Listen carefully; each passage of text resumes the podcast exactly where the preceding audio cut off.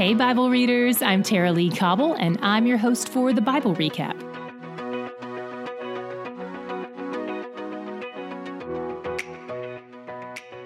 Yesterday, as we finished our reading, Job was calling his friends miserable comforters. Today, he continues talking to them, and he opens by saying, My spirit is broken. I just feel for him. I've been there. There were times when Job and Lamentations were the only books of scriptures I wanted to read. I felt known by Job. In chapter 18, Bildad speaks again. You probably remember Bildad as bad friend number two. He's the one who told Job that he needed to repent. So now he's doubling down, just like Eliphaz did yesterday, with reminders that God punishes the wicked.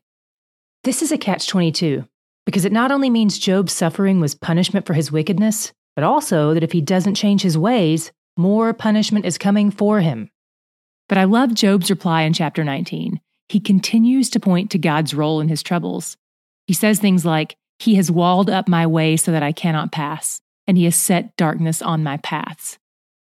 These sound like really hard things to say about God.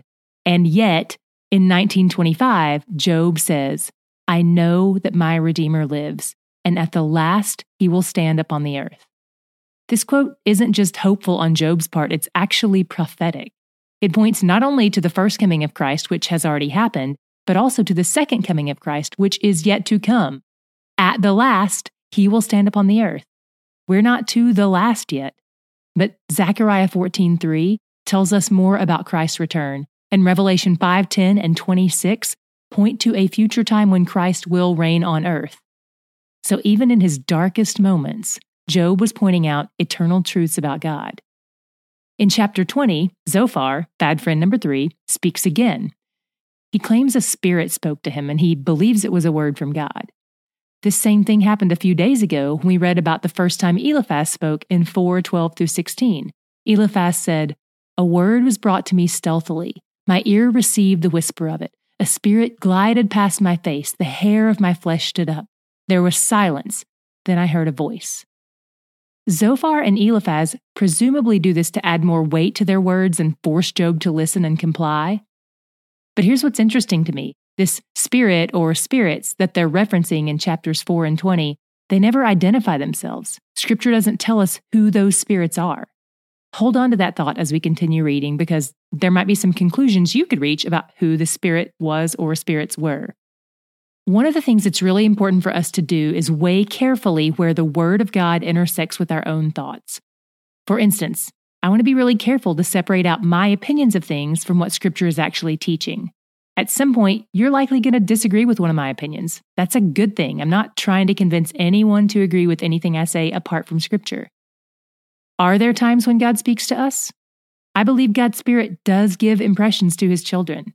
After all, one of His names is Guide but I'm always aiming to be careful with how I relay that information.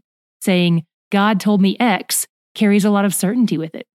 I'd be more likely to say it this way I feel like God was saying X, or I feel like God was impressing this on my heart.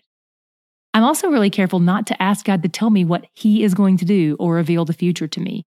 Few things have gotten me into greater confusion and error than that. Probably because asking those questions is like my own subtle attempt to control my future and not have to trust God, which really gives an opportunity for me to hear my flesh speak more loudly than God. But back to Job. In chapter 20, verses 12 through 29, Zophar accuses Job of being greedy and selfish. Remember how I told you I thought Job's friends might have been jealous of him?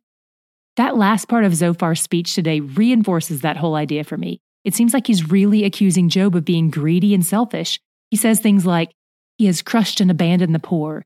He seized a house that he did not build. He knew no contentment in his belly. He will not let anything in which he delights escape him.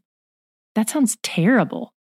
But we have to weigh Zophar's words about Job against God's word about Job. And we see they don't align. These passages with Job's friends are the ones I usually reference when I'm urging people not to take scripture out of context. Because if you were to pull some of their quotes out of this section, you would think Job was terrible. Are the statements in scripture? Yes and scripture is God's word. But this particular passage is a personal quote within God's word. It's God quoting someone else. We have to pay close attention to context or we'll miss what's actually being communicated to us by God. What was your God shot for today's reading? The attribute of God I saw portrayed in today's reading was when Job said, I know that my Redeemer lives, and at the last he will stand upon the earth. This not only says a lot about Job that he could have believed this in the midst of his struggle, but it says a lot about God. First, we see God's relationship with Job even on his worst days.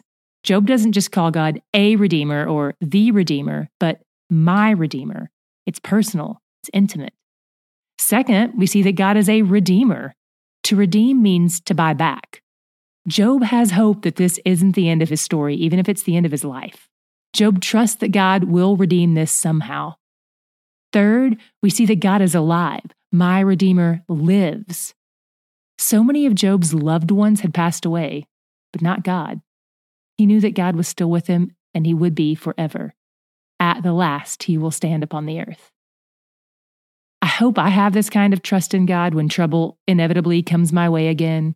And storing up truth about Him like we're doing as we read is one way to make sure our feet are on solid ground when the storms come, because He's where the joy is. If you're ever listening to an episode and you think, whoa, Tara-Leigh, slow down, I have great news for you. You are the boss of how fast I talk. If I'm talking too fast, you may have accidentally hit the button on your podcatcher that speeds up my voice. Most podcatchers have a button where you can choose from a variety of speeds, faster or slower. By the way, Podbean is one of our favorite apps because it's our source app and it has the fewest glitches for most people. If you use Podbean, you can adjust the speed by clicking the episode, then clicking the timer icon on the right side of the screen.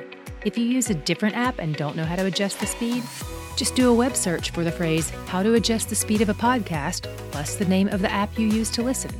Hopefully, this helps. I mean, hopefully, this helps. I mean, hopefully, this helps. This episode is brought to you by Way FM. They're a great place to find your favorite Christian music. What if you listen to Christian music on Way FM for 21 days and see how God uses it to make a difference in your life? To listen to Way FM, click the link in the show notes or text the word day to 91979.